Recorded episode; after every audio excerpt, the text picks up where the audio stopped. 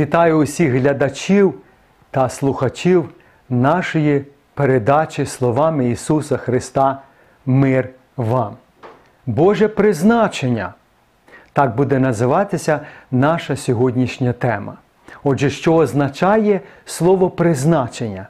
А це є визначення наперед, вирішений заздалегідь, приготовлений, поставлений або наставлений завчасу. Призначений наперед. Це є пасивний дієприкметник минулого часу, який говорить, що чоловік був призначений в минулому на певні дії в майбутньому. Коли ми читаємо, як Бог творив світ, місяць, сонце, рослини і тваринний світ, а також людину, він заздалегідь призначив їм виконувати певну роль у цьому світі. Наприклад, коли Бог створив риб, Він створив їх наперед, призначивши, що вони будуть пливати в воді, а не ходити по землі як людина. А також дерева різного виду, і ті, які приносять плоди, наприклад, яблуня, вона буде заздалегідь запланована Богом приносити яблука, а не груші чи виноград або сливи.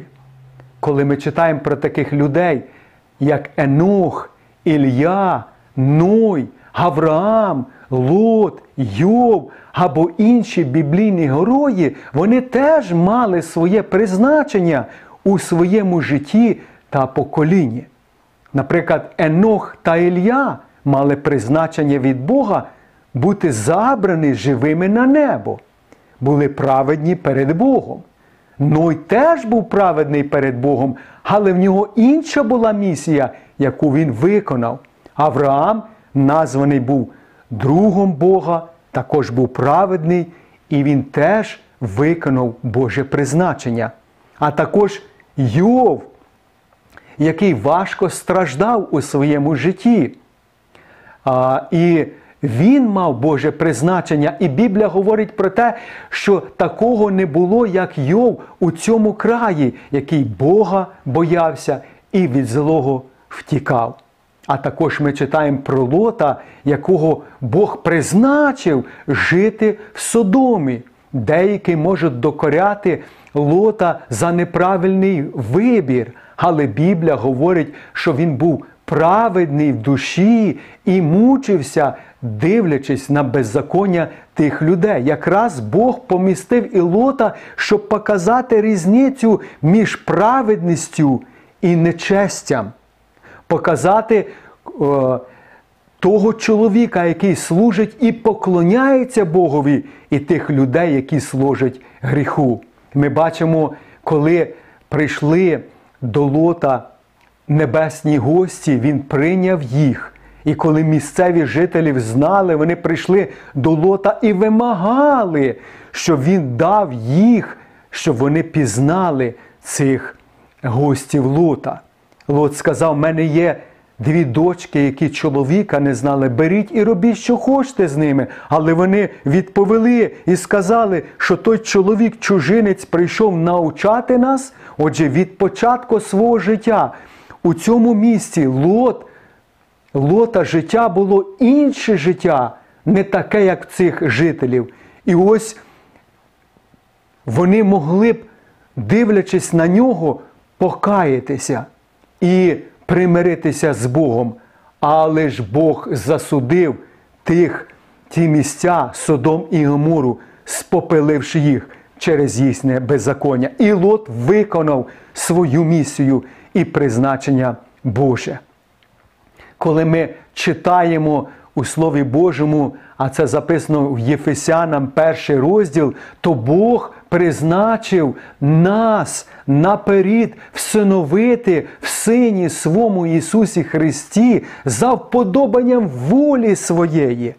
А у дії святих апостолів, 13 розділ, написано, що Павло проповідував поганам. І ось хто був призначений в життя вічне, той увірував. Юда, навпаки, був призначений на загибель.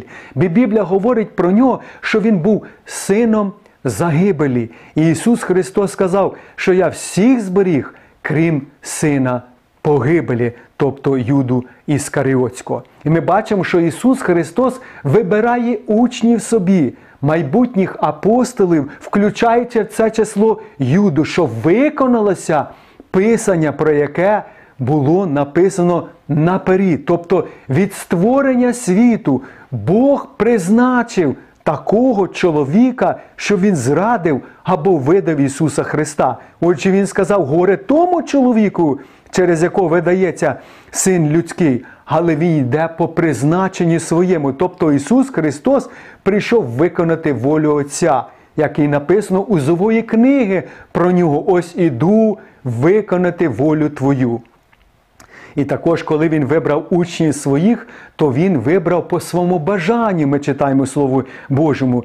Він вибрав кого сам захотів. Ніхто не приходить до Отця, як тільки не через мене. І ніхто не приходить до Ісуса, як тільки не буде притягненим Отцем Небесним. Так говорить Біблія.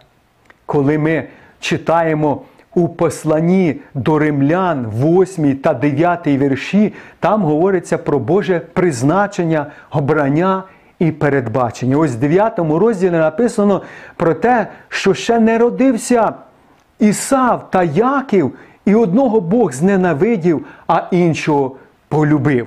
Також ми читаємо, що е, помилування залежить не від того, хто просить, а бажає, але від Бога милуючого.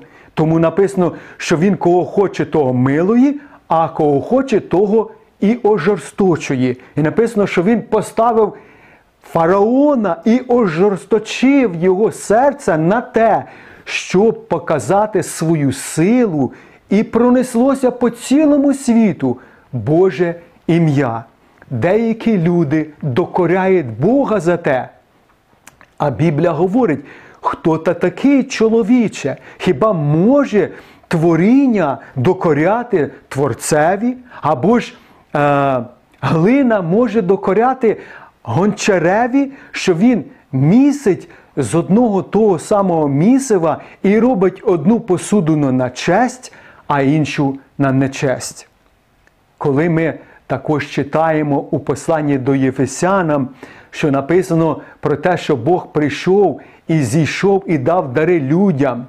І написано, що Він одних поставив в церкві апостолами, пророками, благовісниками, пастирями, вчителями, щоб вони виконали певну роль або призначення Боже.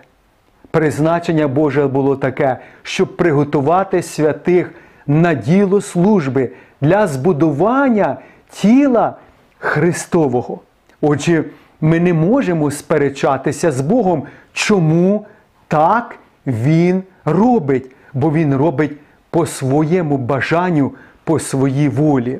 Наприклад, я можу навести приклад, як чоловік, забажавши дати мільйон доларів 20 людям, пропустивши інших, наприклад, 40.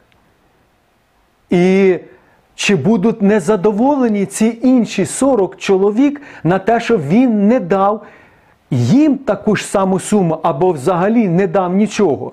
Звичайно, вони будуть незадоволені. А чи вони можуть докорити а, цього чоловіка, що він не зробив те саме от їм, що і зробив тим 20 людям?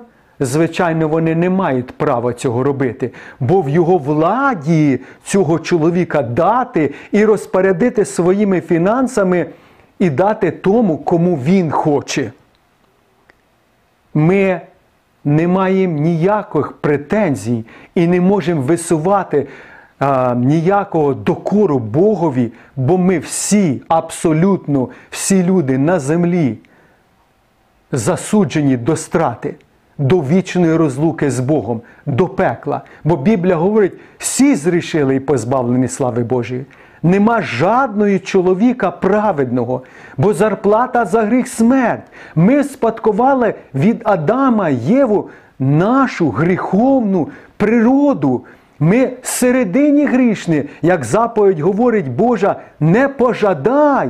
А хто буде пожадати, то хай смертю помре. Тобто, порушуючи одну із заповідів, ми порушуємо всю. Тому Біблія говорить, що ми негідні, недостойні, і ми не маємо ніякої претензії до Бога виставляти за те, що Він так робить.